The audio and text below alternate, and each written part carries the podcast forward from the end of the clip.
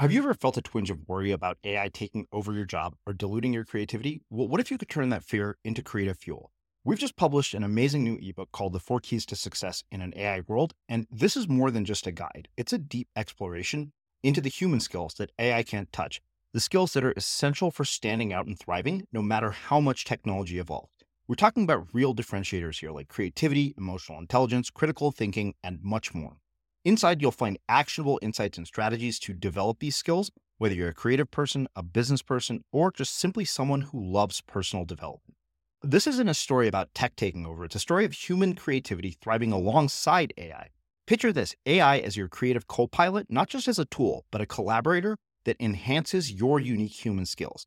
The Four Keys ebook will show you exactly how to do that and view AI in a new way that empowers you instead of overshadows you. Transform your creative potential today.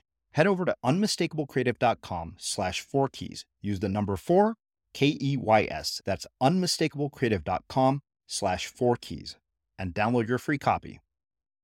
I was sitting in my parents' backyard down in Naples with my dad. He was just starting to get his command of language back.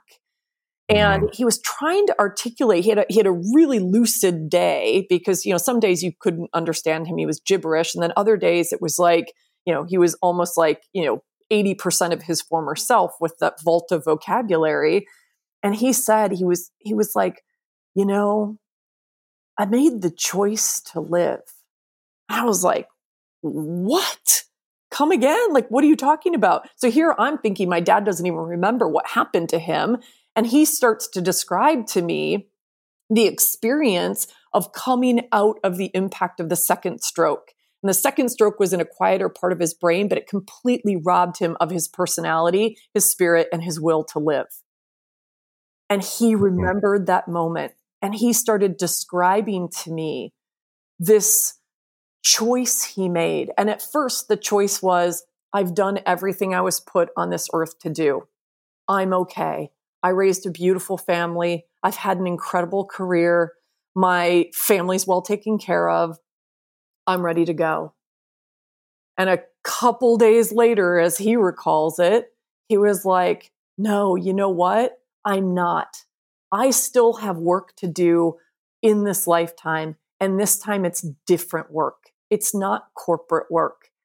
And uh, by that time, I had goosebumps. I had tears just streaming down my face. And I was holding his hand and I said, Oh my God, dad, I get it now. You and I have both been living business, and now we're shifting to the business of living. I'm Srini Rao, and this is the Unmistakable Creative Podcast, where you get a window into the stories and insights of the most innovative and creative minds who've started movements, built thriving businesses, written best selling books, and created insanely interesting art. For more, check out our 500 episode archive at unmistakablecreative.com.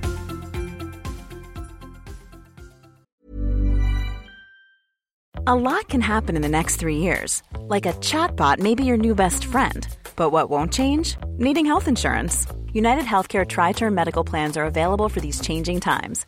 Underwritten by Golden Rule Insurance Company, they offer budget friendly, flexible coverage for people who are in between jobs or missed open enrollment. The plans last nearly three years in some states, with access to a nationwide network of doctors and hospitals. So, for whatever tomorrow brings, United Healthcare Tri Term Medical Plans may be for you. Learn more at uh1.com. Burrow is a furniture company known for timeless design and thoughtful construction, and free shipping, and that extends to their outdoor collection.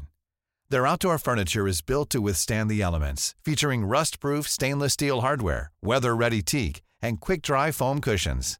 For Memorial Day, get 15% off your Burrow purchase at burrow.com slash ACAST and up to 25% off outdoor. That's up to 25% off outdoor furniture at burrow.com slash ACAST. Hey, I'm Ryan Reynolds. At Mint Mobile, we like to do the opposite of what Big Wireless does. They charge you a lot we charge you a little. So naturally, when they announced they'd be raising their prices due to inflation, we decided to deflate our prices due to not hating you. That's right. We're cutting the price of Mint Unlimited from $30 a month to just $15 a month. Give it a try at mintmobile.com slash switch. $45 upfront for three months plus taxes and fees. Promote for new customers for limited time. Unlimited more than 40 gigabytes per month. Slows. Full terms at mintmobile.com.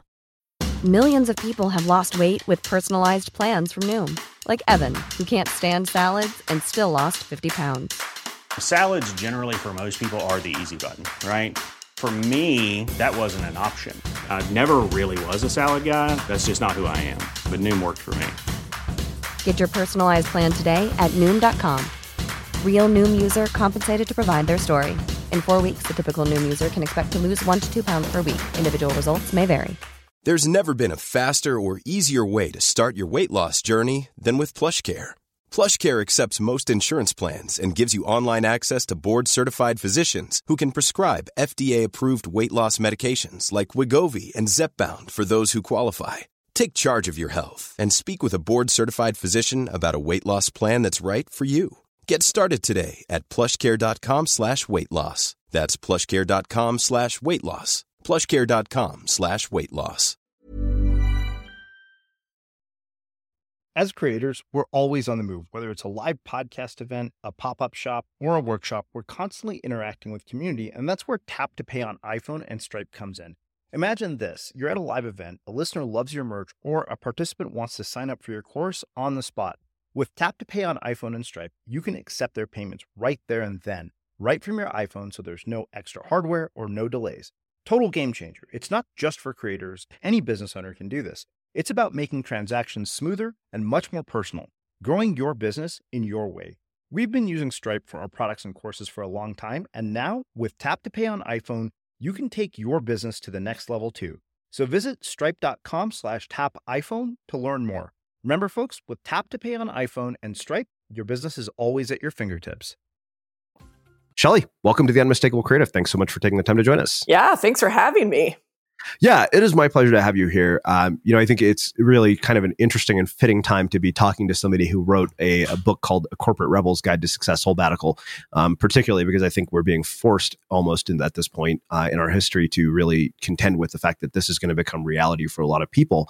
But before we get to that, um, I want to start by asking what I think is a very significant question given the content of the book and, and having read it. Uh, and that is what is one of the most important things that you learned from your father uh, that have influenced has influenced and shaped who you've become and what you've ended up doing with your life? Oh that's such a good question. Um, you know I, I really think it's you can do anything you put your mind to. That was always his that was always his mantra and he was determined and ambitious and i watched him climb the corporate ladder and funny enough i just sort of you know, without without thinking, fell into um, fell into his footsteps, and I really kind of chased his dream versus mine. You know, mm. and and now what I love to now I, I've thought about how I would flip that phrase. It's like you can do anything that your soul wants you to do. Yeah, it's it's funny, right? Because the other thing is you from from having read the book, I know this. You weren't exactly like you know. Uh, you know, sort of like that kid in the yearbook who was like most likely to be successful. You said basically totally. that when you got, you know, sent to your boarding school, you described your posse at the school as the island of misfit toys, the unrated version where the misfit toys have sex, money, and drug habits. So, uh, you mean when your dad tells you you can do anything, and that's the version of the daughter that he's dealing with, how does that dynamic play out? Oh yeah, it was it was um uh, tense and rough for for many years. And what's interesting is yeah so my you know that was my dad's mantra and, and philosophy in life and it was quite successful for him. Now he had a daughter so i'm the eldest of two. I have a younger sister.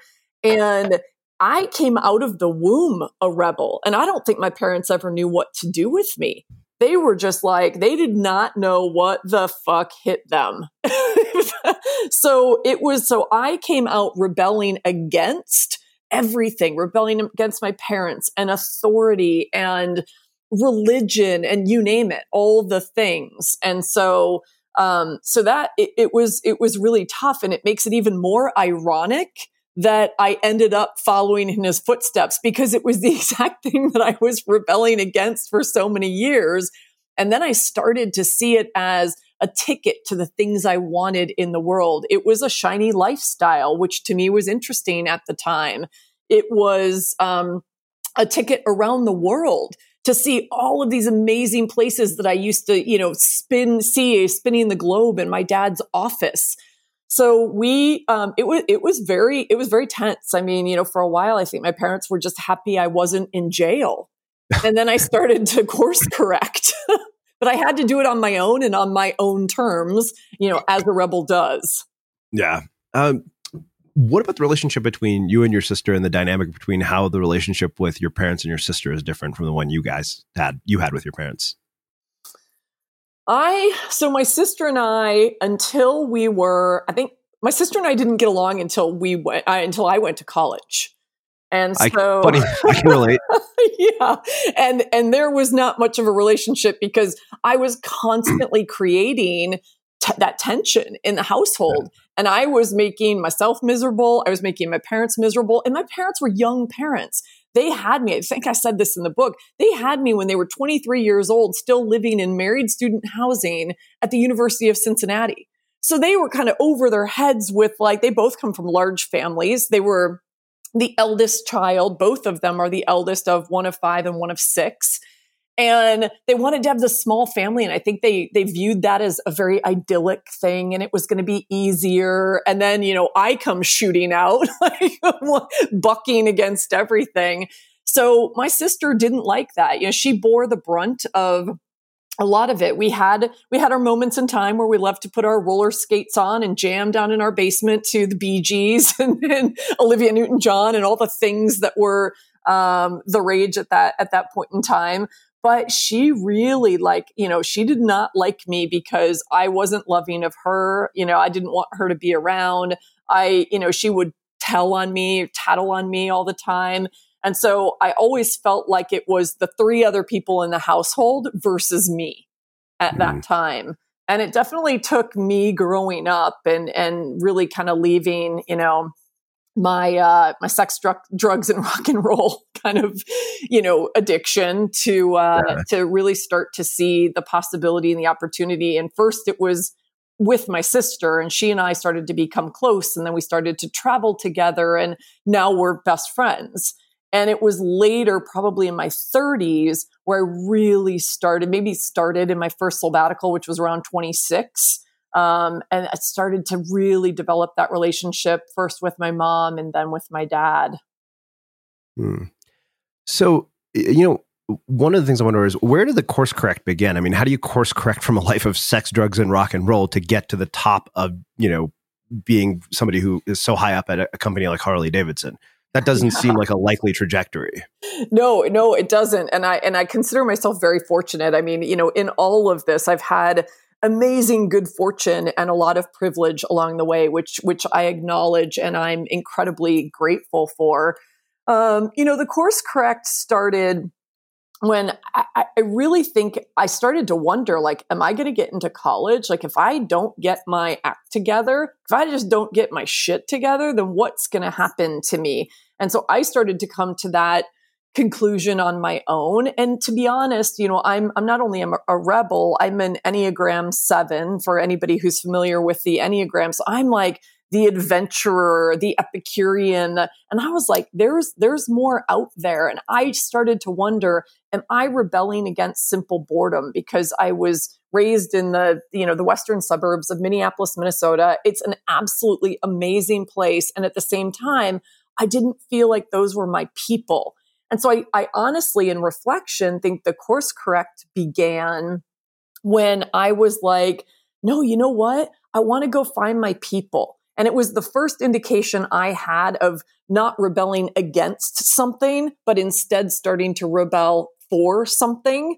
And that became really pivotal for me later on. I don't think I had it that crystallized in, in those early days, but I really started to think about, no, this is my opportunity. If I, if I really kind of get myself together, get into a decent university, and then I can actually start to travel this wide world and find my people. And I feel like, honestly, that's part of the soul search that I was on for decades. Hmm. So I, I, really want to come back to um, something. I mean, I, I, really did appreciate the fact that you acknowledged privilege, and you even said it yourself at some point in the book. Like I'm acknowledging the fact. In fact, I remember I, I actually grabbed that quote. Um, even as I write these words, I am I'm embarrassed how privileged uh, they sound. And I, I wanted to come back to that specifically because I remember the day I finished reading the book before we were supposed to have this interview. That was like right when I started my morning writing session. And the blog post that came out was the privileged lives of the spiritually bankrupt. And I haven't published that anywhere, but I thought, oh, actually, let me actually talk to Shelley about this, not as, you know, uh, an attack on your work, but I mean, your books like yours, books like mine, content like mine, content like yours, let's be very clear. It is very much you know something that addresses a population that um, lives lives of privilege. I you know, and sure, yes, is it accessible to anybody? By all means, but you know, how many people who are working three jobs to keep food on the table or you know growing up in in you know the hood with bullets being shot at them have the luxury to like indulge in their spiritual bankruptcy. They have to deal with their potential actual bankruptcy. Yeah. and i figured you know given sort of the life that you had i thought you know i just want to hear your thoughts on that particularly in the context of what we're dealing with at the moment Oh yeah, I mean this is this is rich, and I'm glad that you're bringing it up. I, I so yes to all of the things you said about you know about privilege and about how you know that does that does set us apart. And to be honest, I think because of that, I stayed on the path that I was on for so long, right? And and I did feel I felt emotionally and spiritually bankrupt. Uh, those are exactly, you know, th- those are exactly the words that I used. And I was like, how can you get this successful and feel so empty inside? Where is the full part of successful? And what I've realized in going on this journey is that it is accessible to all of us because I ended up kind of going the long way around the barn, which was taking, you know, traveling all over the place, which was also a huge privilege right? You know, going to France and going to New Zealand and going to all of the places. And what I realized in the end is the power of place can feed our soul, but it can't fix it. That's our work. Yeah. And and so to get to, you know, more pointedly to your question, I think what we can do in any situation is we can pause we can get into being versus doing. And I really believe that right now, especially in this crisis, this pandemic that we're in at the moment, with coronavirus running rampant, people are scared to slow down because slowing down means I might actually have to listen to myself. I might mm. actually come face to face with what I'm pretending not to know what I've been numbing out of for so long through busyness and food and booze and, and who knows what else, right? We all have our flavor of this. Sure. Yeah. And so I think it starts there, which, which we can do, you know, right? Mm-hmm. And, and it's, that's a hard choice to make to say, I'm not going to do the Netflix binge now, you know, right. or, or doing something like listening to a podcast instead of choosing to turn on mindless television because I'm a big believer. I mean, yours is yours is one that I love. I'm a big believer in like the edutainment, right? Mm-hmm. That I'm doing something, I'm fueling my soul and I'm helping myself, you know, I'm enriching myself and I'm creating the life that I want to live and I'm learning from others who are trying to do the same. So I don't yeah. know if this is getting it exactly what you asked. Well, I hope it's getting close. We're getting close. There, there. I still, I'm not going to let it go that easily. Uh, only because I still have more. You know, I, I said, you know, what you consume uh, will have a huge impact on what you create. I actually wrote a, a blog post called that this week. And of course, right now you have two options. You can create content that inspires hope, or you know, consume content that stokes fear.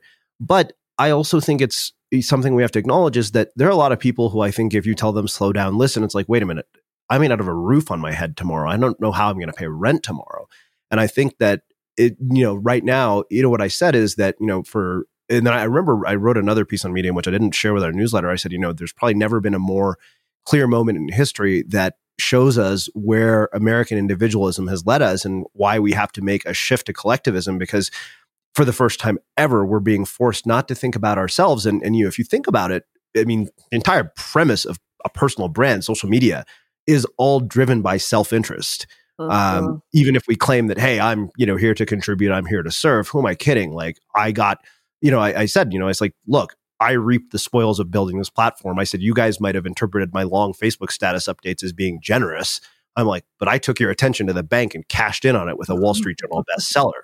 Um, who do you think got a got the better end of that deal? That's a very privileged position to be in. Yes. Um, so I, I, think that you know that's what I, I guess I would I you know don't get me wrong I'm not trying to fight with you, but my pushback on it is okay. Well, what about the person who literally feels like they may not have a roof over their head tomorrow?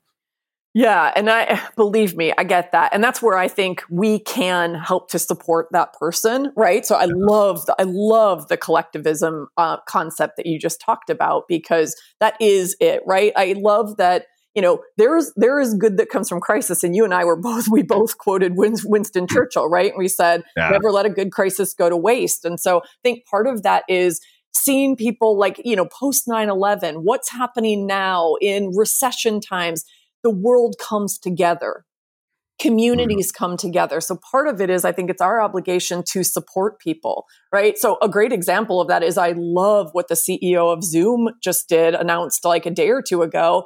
And he said, I'm going to give out all of my tools for free to the education system to support e-learning. Yeah.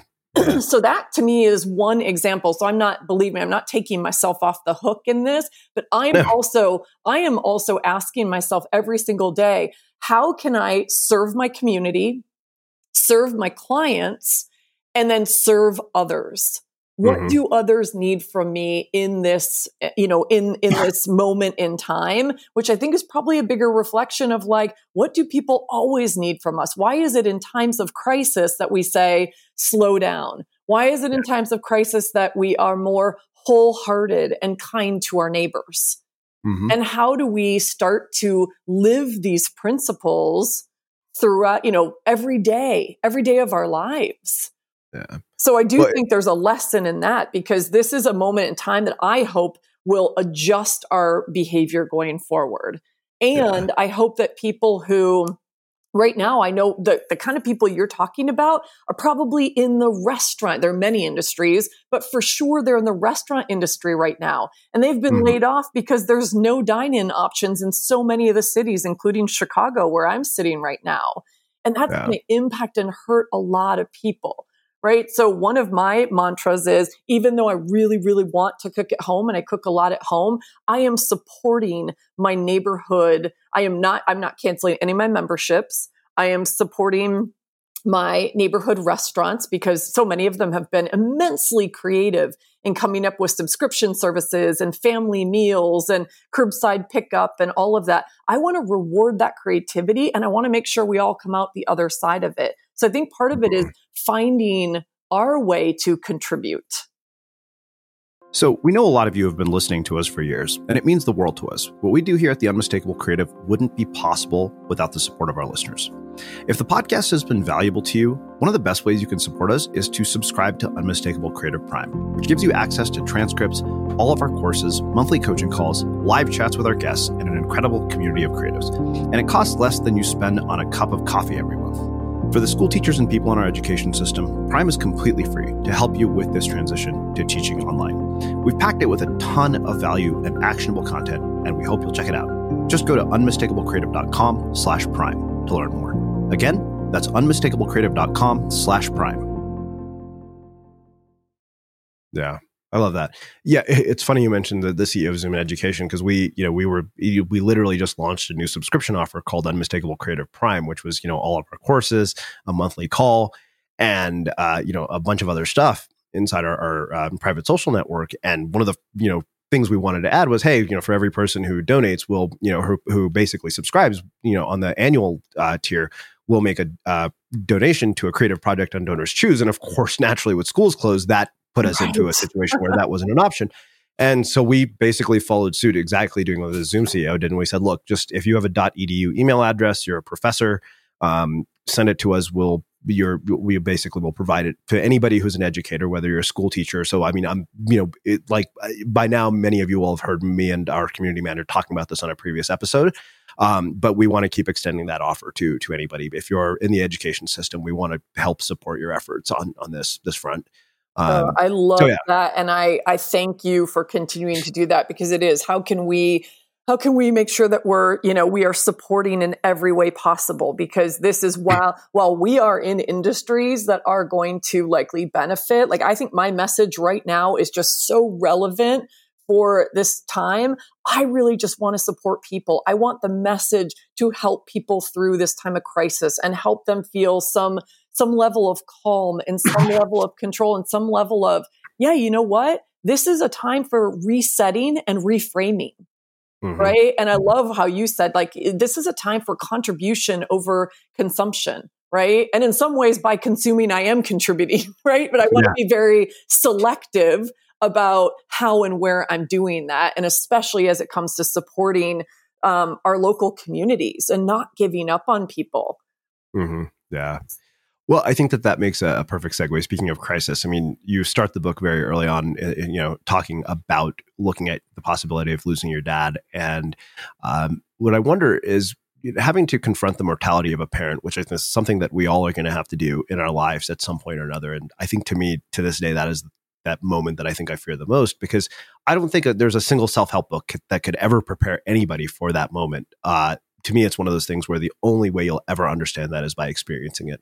So I wonder what decisions you made about how you were going to live your life going forward based on that experience. Yeah, and I agree. I just got goosebumps as you were saying that. I I actually went back and said to some of my friends who had lost their parents along the way, and I I was I thought I was being as supportive as I could be in that moment, and I went back to all of them and said I had no idea it is just not something that you can imagine or put yourselves in the shoes of. We can just say, how can I be there for you? How can I support you in this moment? Even if it's just sitting and listening to somebody. And so I offer that up as, you know, somebody who's now been on the other side. Um, uh, and I still can't imagine that next step of losing them. I feel, you know, again, you know, my privilege and, and good fortune continues. I have both of my parents. My dad is deeply impacted by the two strokes that he had um, mm. and, and his first stroke, which was the most devastating, happened about eight months into what I thought was a year long sabbatical where I was going, you know, going on this journey to nurture and nourish my soul. And I didn't really know where I was headed. I was kind of having faith and, and trusting the universe every baby step of the way. And then this happens. So my dad, my healthy 71 year old, seriously fit as a fiddle, like still ran 20 miles a week, sub eight minute mile. I mean, you name it. He was on eight different or six different boards of directors. So, you know, this is the guy who maybe took, you know, an aspirin every now and again for a headache. Wow. So to have that, you know, and this is, these are the times, right? We can never predict it. And none of us knows how long we're on this planet. And so, you know, all I could, all I could think of was, you know, Mary Oliver and what are you going to do with this one wild and precious life? As this was happening. And I was spending day after day in the ICU with my dad and my mom and my sister. And it, the, the prognosis was dismal, absolutely dismal. They did not think they would survive it. So there, there's a part of me that's like, put that in your pipe and smoke it, you know, to the doctors who didn't believe in my dad in those early days because two and a half years later, he is, you know, talking and he can sort of walk with a cane and but you know he's had to learn how to do everything all over again and yeah. from scratch at 71 years old. And so the beautiful lessons that i've learned i mean talk about slow down. You know as i was starting to we we eventually got him out of the hospital and out of rehab. He's had a second stroke went back in rehab and we finally took them down to their house in naples florida and said this is where you're going to live and where you're going to retire. And through living with them down there for a couple of months, I realized like our world was slowing down. These same paths that my dad and I used to run on and, you know, I, we'd be distracted or be thinking about business or, you know, maybe have, you know, music in our ears or whatever it was. We were now like walking. I was pushing him in a wheelchair. We were trying to assign language to things we were seeing. It was very experiential. And I realized my entire world had slowed down because we had no mm. choice. And so that yeah. was a that was a big lesson and I had already been served up that lesson earlier on in my sabbatical as well on my trip to France. So that was one, but I think honestly the bigger one and the one that really guides me today is I was sitting in my parents' backyard down in Naples with my dad. He was just starting to get his command of language back. And mm-hmm. he was trying to articulate. He had a, he had a really lucid day because you know some days you couldn't understand him. He was gibberish, and then other days it was like you know he was almost like you know 80% of his former self with that vault of vocabulary. And he said, he was, he was like, you know, I made the choice to live. I was like, what? Come again? Like, what are you talking about? So here I'm thinking my dad doesn't even remember what happened to him. And he starts to describe to me the experience of coming out of the impact of the second stroke. And the second stroke was in a quieter part of his brain, but it completely robbed him of his personality, his spirit, and his will to live. And he mm-hmm. remembered that moment and he started describing to me this choice he made. And at first, the choice was I've done everything I was put on this earth to do. I'm okay. I raised a beautiful family. I've had an incredible career. My family's well taken care of. I'm ready to go. And a couple days later, as he recalls it, he was like, No, you know what? I'm not. I still have work to do in this lifetime. And this time it's different work. It's not corporate work. And by that time, I had goosebumps. I had tears just streaming down my face. And I was holding his hand and I said, Oh my God, dad, I get it now. You and I have both been living business, and now we're shifting to the business of living. Mm. Wow. Whoo. And it's still like I have tears in my eyes and I have goosebumps again, like that. And so I said from that moment forward, like I made a commitment to myself and to my father that I was on my own path. This was the beginning of me creating, you know, chasing Shelley Paxton's dream and having Shelley Paxton's impact in the world and really making Soulbbatical a real thing. And I thought Soulbbatical is really about the business of living. It's a way of being that challenges us to live and lead more authentically, more courageously, and more purposefully than ever. Mm, wow. If you're looking for plump lips that last, you need to know about Juvederm lip fillers. With Juvederm Volbella XC and Juvederm Ultra XC, your lip look, whether it's subtle or bold, can last up to one full year with optimal treatment and no additional maintenance. Find a licensed specialist and see if it's right for you at Juvederm.com today. That's J U V E D E R M.com. Add fullness to lips in adults over 21 with Juvederm Volbella XC or Juvederm Ultra XC. Do not use if you have severe allergies or a history of severe allergic reactions, or if you're allergic to lidocaine or the proteins used in Juvederm. Tell your doctor if you have a history of scarring or taking medicines that decrease the body's immune response or that can prolong bleeding. Common side effects include injection site redness, swelling, pain, tenderness, firmness, lumps, bumps, bruising, discoloration, or itching. As with all fillers, there's a rare risk of unintentional injection into a blood vessel, which can cause vision abnormalities, blindness, stroke, temporary scabs, or scarring. For full important safety information, visit juvederm.com. I'm Sandra, and I'm just the professional your small business was looking for. But you didn't hire me because you didn't use LinkedIn jobs. LinkedIn has professionals you can't find anywhere else, including those who aren't actively looking for a new job but might be open to the perfect role, like me. In a given month, over 70% of LinkedIn users don't visit other leading job sites. So if you're not looking on LinkedIn, you'll miss out on great candidates like Sandra. Start hiring professionals like a professional. Post your free job on linkedin.com slash people today. Life is full of what-ifs. Some awesome, like what if AI could fold your laundry? And some, well, less awesome, like what if you have unexpected medical costs? United Healthcare can help get you covered with Health Protector Guard fixed indemnity insurance plans they supplement your primary plan to help you manage out of pocket costs. No deductibles, no enrollment periods, and especially no more what ifs. Visit uh1.com to find the Health Protector Guard plan for you.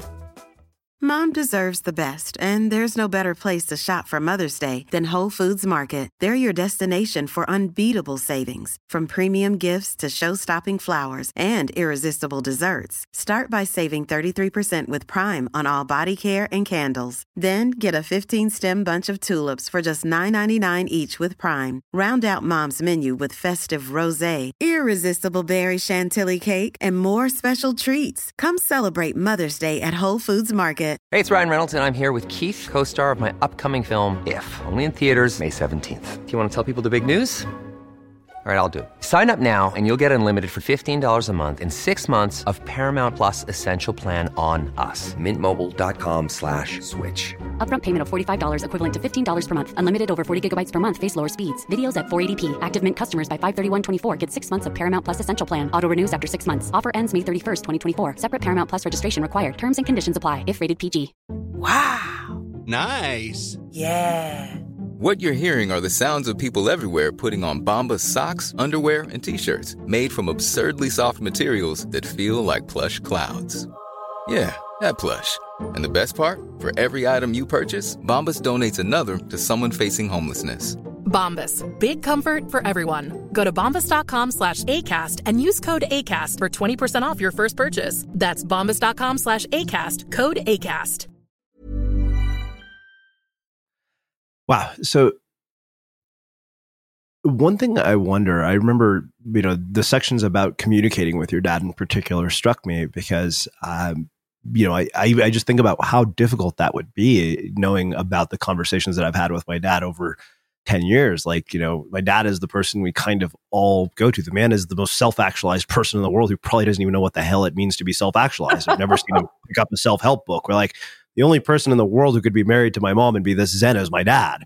Um, and, you know, to lose that ability to communicate in the way that I have for so long, I can't imagine what that's like. So I wonder, how do you begin to particularly like in the beginning stages when somebody loses command of language i think that nobody realizes that we take the ability to speak for granted so much mm-hmm. so how do you yeah i mean I think, uh, like if i had a stroke for example my career would be over you know my ability to ask questions and my command of language is quite literally what i basically allows me to put food on the table at this point mm-hmm. so how do you how do you navigate that particularly in the context of a relationship with somebody who is so important? It's it, it's such a timely question too because I I um well a bunch of things are coming to mind right now so let me get my thoughts really clear. So the timeliness is about let's see at the beginning of February I spent some time in Santa Fe and I did sort of a equine coaching.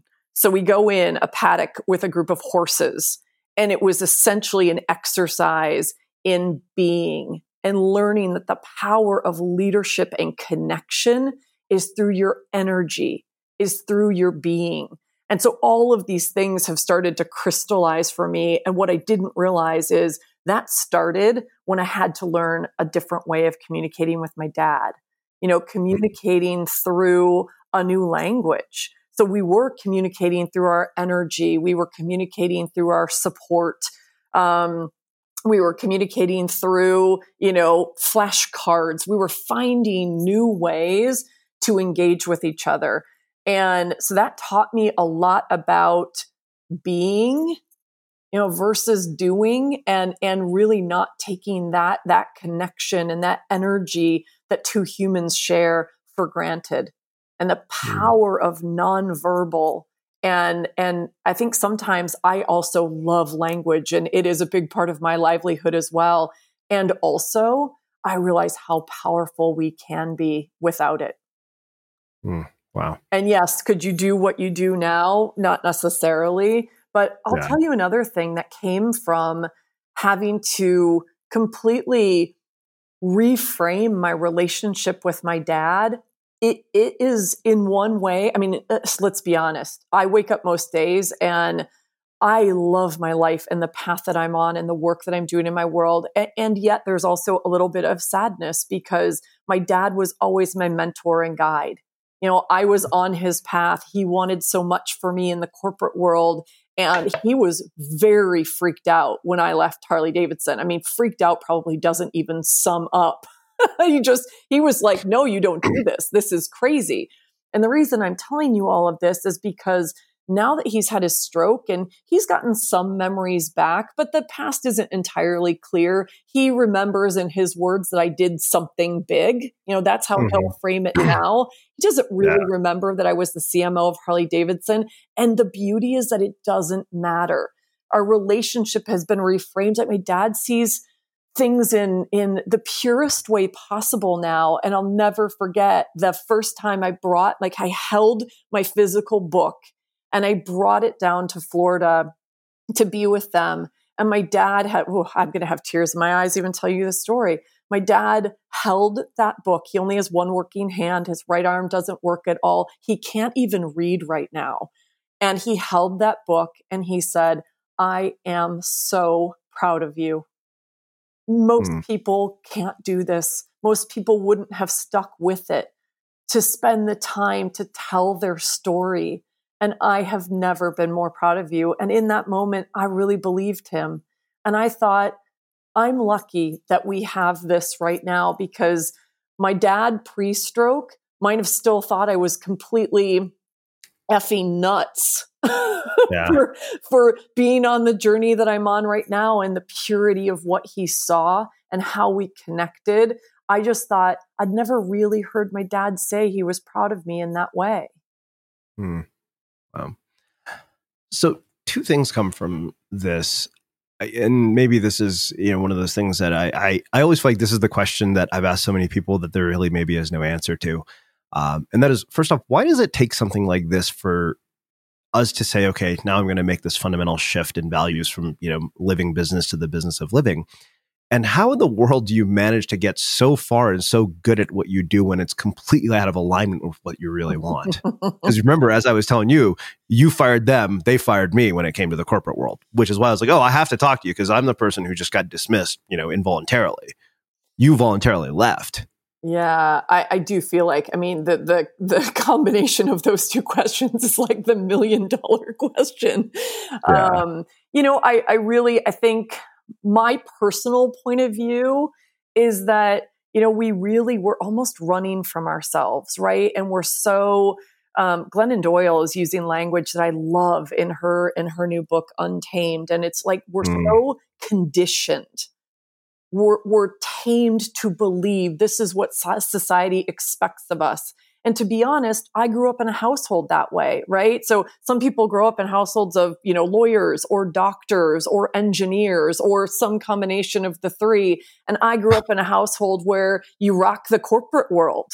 And that's uh-huh. what, and that's what I knew. And I think um, the deeper I got into it, the more I was like, I actually fed off of the validation. And one of the big ahas for me in this whole journey is that being chief soul officer of your own life is is realizing that life and this journey is about values over validation. Oof. I love that. Right? It's funny. I mean, you grow up in Indian, like, yeah, I mean, our, our whole culture is one of, of validation, and you get validated for doing societally approved things. It's like, oh, you got into a really nice, co- you know, prestigious college and that has certain implications of you know who you are as a person. I was like, when I, you know, my roommate and I always make jokes with each other. You know, he's like, "Yeah, you're smart because you went to Berkeley," and I'm like, "Yeah, and you're stupid because you're not." And you know, it's just like an uh, ongoing thing. And I was like, just so you know, just because somebody went to Berkeley, it doesn't mean they're not an asshole. There are plenty of people I went to college with who are giant assholes. Hopefully, none of them are listening to this. Um, you know, um, and some of them might think the exact same thing about me. So it is what it is. Yeah. Uh, but there there is, I think, this whole validation. And you know what? After some period of time, when you're getting all of the, the validation and the accolades, and people are telling you what you're really good at instead of you feeling what you're really yeah. good at. And that's also the thing is like we're not in our bodies when we're when we're seeking validation, we're in our heads, we're in our ego. Uh-huh. And when we sink into our bodies, we can tell that we're not feeling it. And that's not yeah. necessary. But I honestly, I got to the point where I forget who said it. Somebody said, just because you're good at something doesn't mean it makes you happy. Huh. And I was like, that was an oh shit moment. I definitely was like, huh, I need to spend yeah. some time journaling about that because I think it might be true. Mm. And mm-hmm. because, I mean, my favorite question, I think I said this earlier in, in, you know, part of our intro talk one of my favorite questions in coaching is what are you pretending not to know? Oof. Yeah. Right? Because that's the answer. Honestly, that's the answer to, or or an answer. I don't think there's one answer to the question. That's a deep that rabbit hole. it, yeah. It is, but it is it is definitely getting layers and layers deeper to that's what most of us are doing. We're, th- we're kind of taught to live life a certain way. We're conditioned that way. Then we start to feed off the validation and accolades and we're pretending not to know how we really feel inside, which is where the emotional and spiritual bankruptcy starts to come in, right? Yeah. I guess uh, one other thing, I you know, I, I don't gather that you have children from having read the book. I don't. Um, I don't. Okay, but I do think, given what you just said, I wonder what you would say to parents about how, talking to their kids about this, or what would you want parents to know about this whole validation conversation? Oh, I love that you're bringing that up because I, I do. I think there's a lot, though I'm not a parent. I'm I'm an awesome aunt though to, to two teenagers. Um, I, I think there's a lot for parents in this book and in this journey because the sooner we start helping our kids understand, support them in understanding and knowing their values, support them in their own unique exploration of the world and what lights their on their soul on fire at an early age. Um, and so in supporting that, I love Brene Brown said something recently. I think it was on in her interview with Tim Ferriss, and she said, um, you know what? We don't let our kids decide what they're going to major in. So I think she has a daughter who's in university now. She's like, we don't let, we're not letting her decide what her focus is for the rest of the, her life. That's artificial pressure.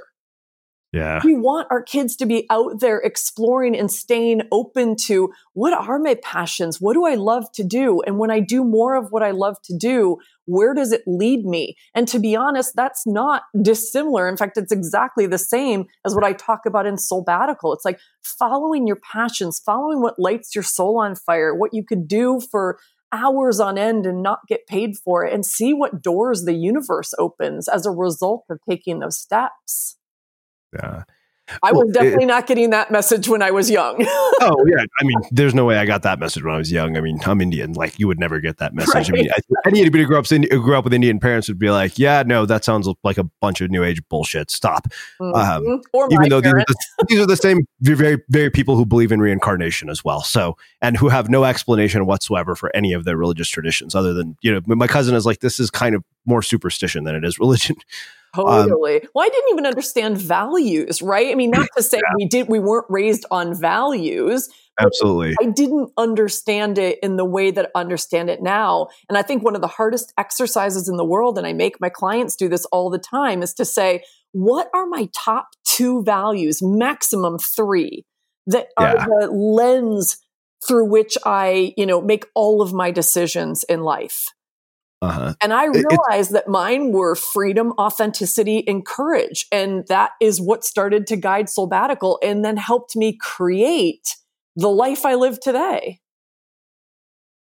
Hey, it's Srini. I hope you're liking this episode of The Unmistakable Creative. Did you know that every Sunday, our community manager, Melina, sends out 10 key takeaways from episodes like this one? All you have to do to receive it is sign up for our newsletter. Just visit unmistakablecreative.com slash newsletter and you'll get them delivered right to your inbox. Again, that's unmistakablecreative.com slash newsletter. Yeah.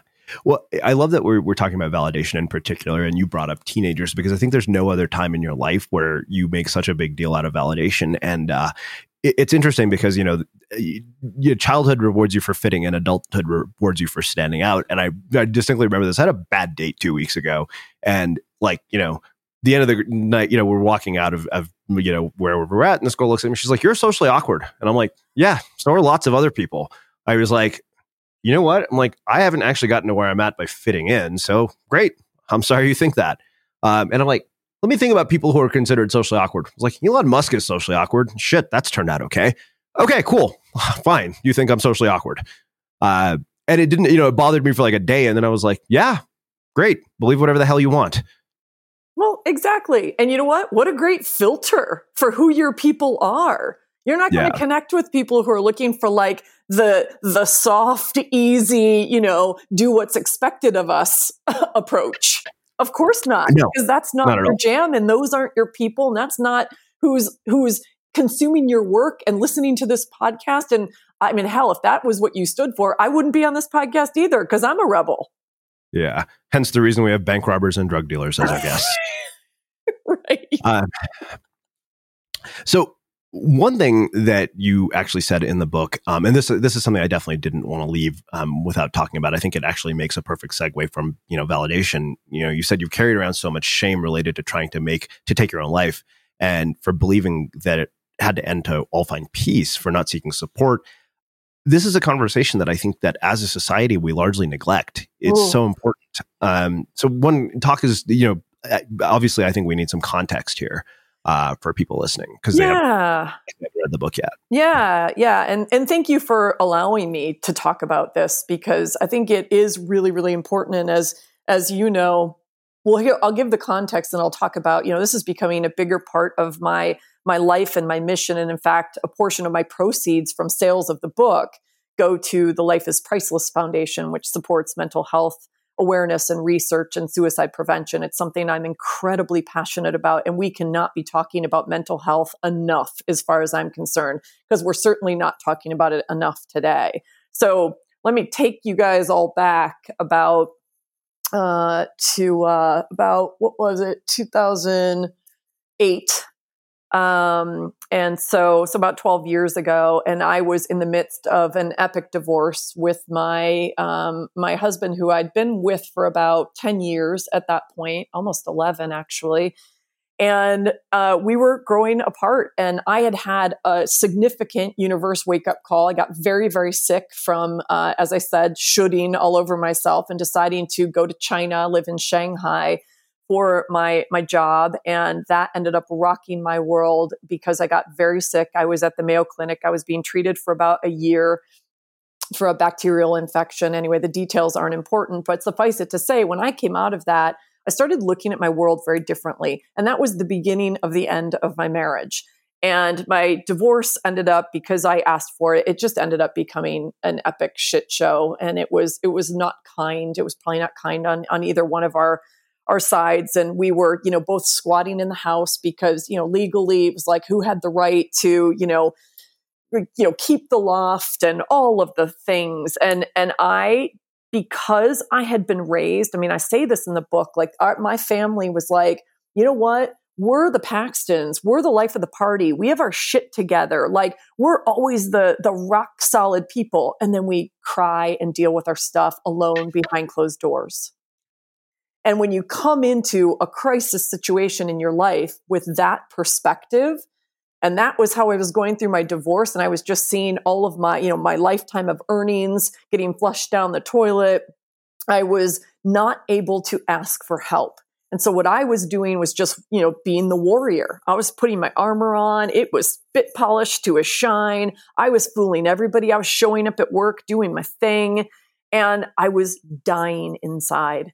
And it was the first time that I started to realize like, oh, wait, if I'm in my body, my body's feeling very different. And I I at that point I didn't know how to ask for help. I think that's the simplest way to say it. And it's the thing I want everybody who's listening to this to hear. You can always ask for help. And especially when I think about times we're going through right now and how important community and support is. I mean, it teaches us these lessons. We are here for each other. And I didn't know that at the time. And so I chose an exit that I'm very, very happy did not, I didn't succeed in trying to take a bunch of pills and end mm-hmm. my life. Yeah. And I'm, I'm lucky, right? Because I'm here today being able to say that. But I had, like you said, I had a lot of shame around Mm. making that decision instead of simply saying to somebody, whether it was a friend or family or a stranger, I need help. I'm not doing well. And so that's why I want to talk about it. I want to be a voice for somebody who, you know, didn't succeed in that suicide attempt and who has created this incredible life for herself and for a community of people. And I want to help others who are at that place right now. So that's a big part of my mission.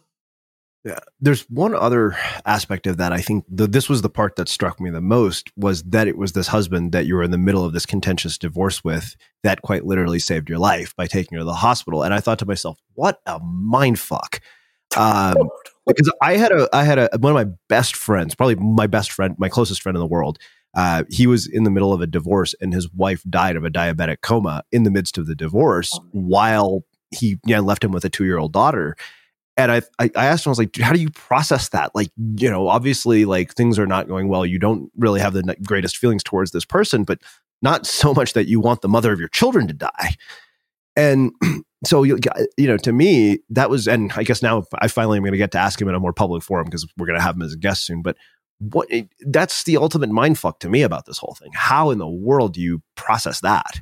Yeah, it's uh it was it was really really tough. He he um I don't want this to come off in any sort of callous way because I am incredibly we we have no contact anymore. We we're mm. we're not friends. We're not in in contact in any way.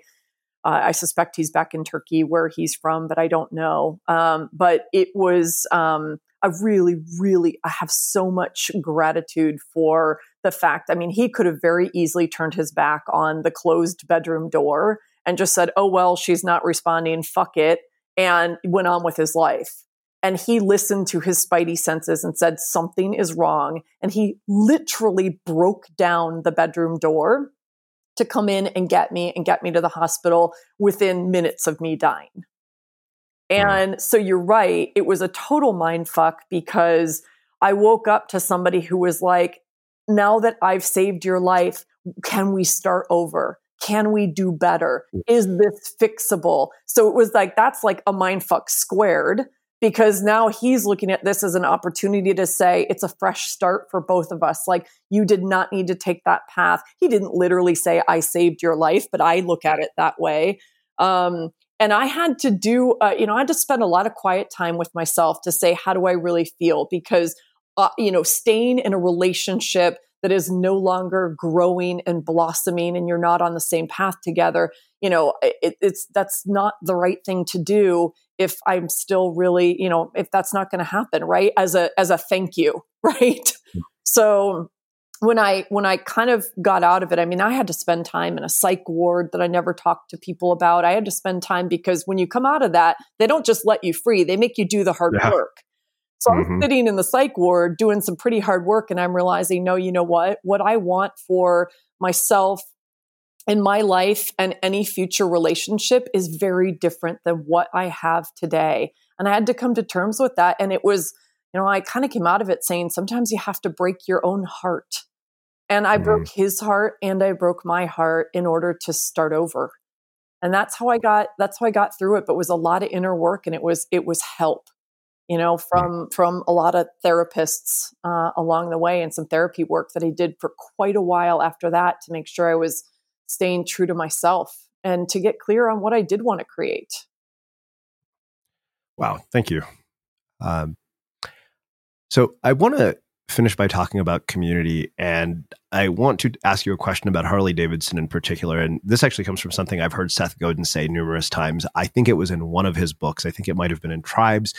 He said Harley Davidson doesn't make motorcycles. What they do is they bring a group of disconnected outsiders and make them connected insiders. Uh, and that always stayed with me. And I mean, you're the CMO, you're the former CMO of Harley Davidson. You, of all people, are qualified to answer this question. One, why is that? Two, how do we do that with our own work at our own communities? Oh, I love it. I thought a lot about this and I, I think I wrote like a few little, a few little lines on just how I started to see the parallels with Harley. And the, the answer to that for, for me and all of my experience with Harley is like, Harley was never selling motorcycles. Harley was selling freedom. Harley was selling independence. Harley was like the, what was, is, is selling freedom, is selling independence, is the great democratizer, right? And so bringing outsiders to insiders, it's like it didn't matter if you were a plumber, a lawyer, a doctor, or, you know, the, the guy who owns the dry cleaner down the street. It didn't matter.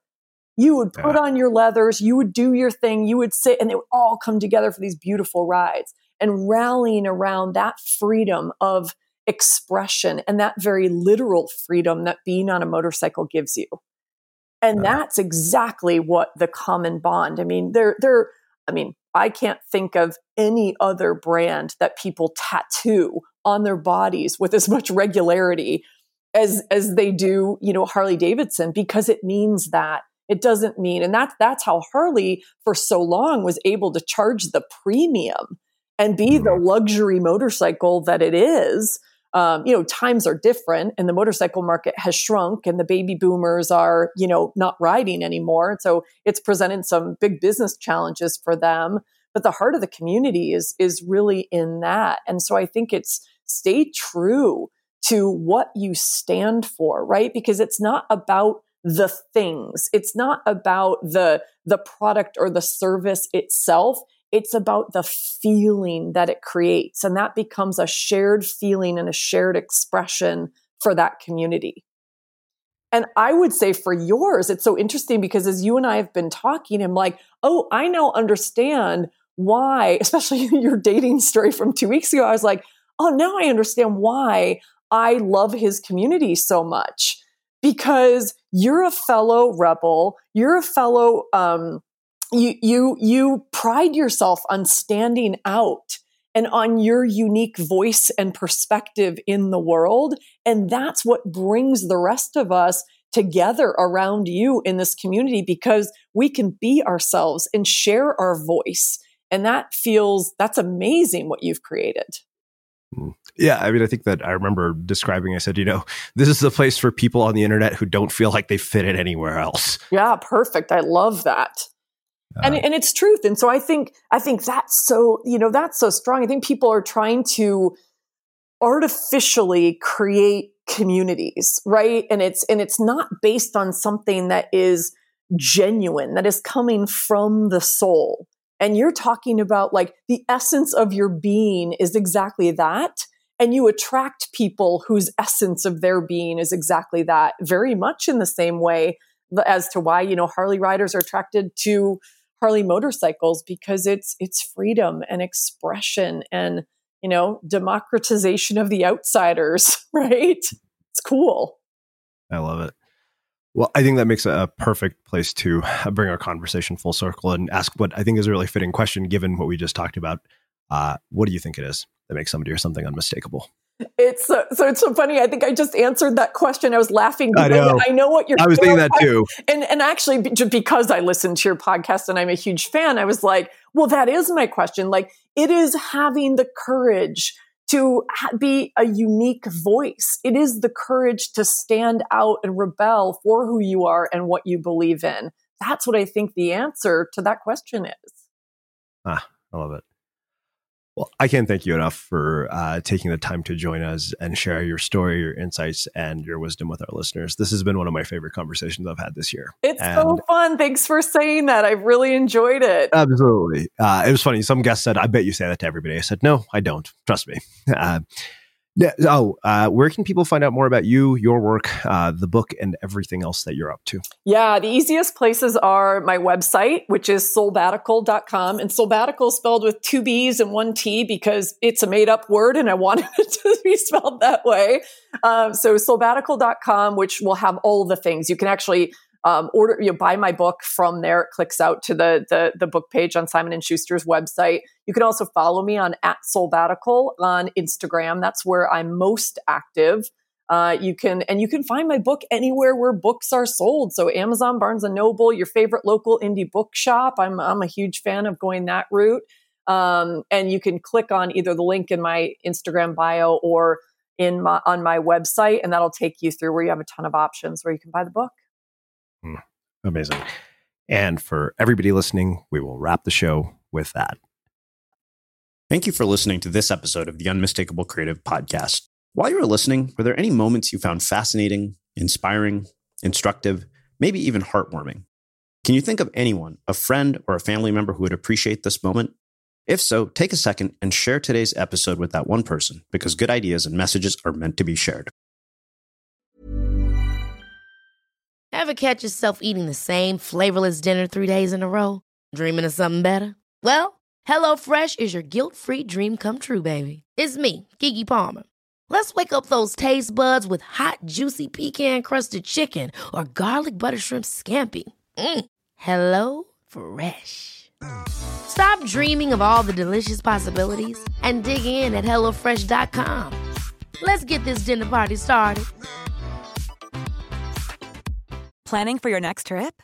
Elevate your travel style with Quince. Quince has all the jet setting essentials you'll want for your next getaway, like European linen premium luggage options, buttery soft Italian leather bags, and so much more. And is all priced at 50 to 80% less than similar brands. Plus, Quince only works with factories that use safe and ethical manufacturing practices. Pack your bags with high-quality essentials you'll be wearing for vacations to come with Quince. Go to quince.com/pack for free shipping and 365-day returns. Mom deserves the best, and there's no better place to shop for Mother's Day than Whole Foods Market. They're your destination for unbeatable savings, from premium gifts to show-stopping flowers and irresistible desserts. Start by saving 33% with Prime on all body care and candles. Then get a 15-stem bunch of tulips for just $9.99 each with Prime. Round out Mom's menu with festive rosé, irresistible berry chantilly cake, and more special treats. Come celebrate Mother's Day at Whole Foods Market. Imagine the softest sheets you've ever felt. Now imagine them getting even softer over time. That's what you'll feel with Bowl and Branch's organic cotton sheets. In a recent customer survey, 96% replied that Bowl and Branch sheets get softer with every wash. Start getting your best night's sleep in these sheets that get softer and softer for years to come. Try their sheets with a 30-night guarantee. Plus, get 15% off your first order at bowlandbranch.com. Code BUTTERY. Exclusions apply. See site for details. Have you ever felt a twinge of worry about AI taking over your job or diluting your creativity? Well, what if you could turn that fear into creative fuel? We've just published an amazing new ebook called The Four Keys to Success in an AI World. And this is more than just a guide, it's a deep exploration into the human skills that AI can't touch, the skills that are essential for standing out and thriving, no matter how much technology evolves. We're talking about real differentiators here like creativity, emotional intelligence, critical thinking, and much more. Inside, you'll find actionable insights and strategies to develop these skills, whether you're a creative person, a business person, or just simply someone who loves personal development. This isn't a story about tech taking over, it's a story of human creativity thriving alongside AI. Picture this AI as your creative co pilot, not just as a tool, but a collaborator that enhances your unique human skills. The Four Keys ebook will show you exactly how to do that and view AI in a new way that empowers you instead of overshadows you. Transform your creative potential today. Head over to unmistakablecreative.com slash four keys. Use the number four, K E Y S. That's unmistakablecreative.com slash four keys and download your free copy.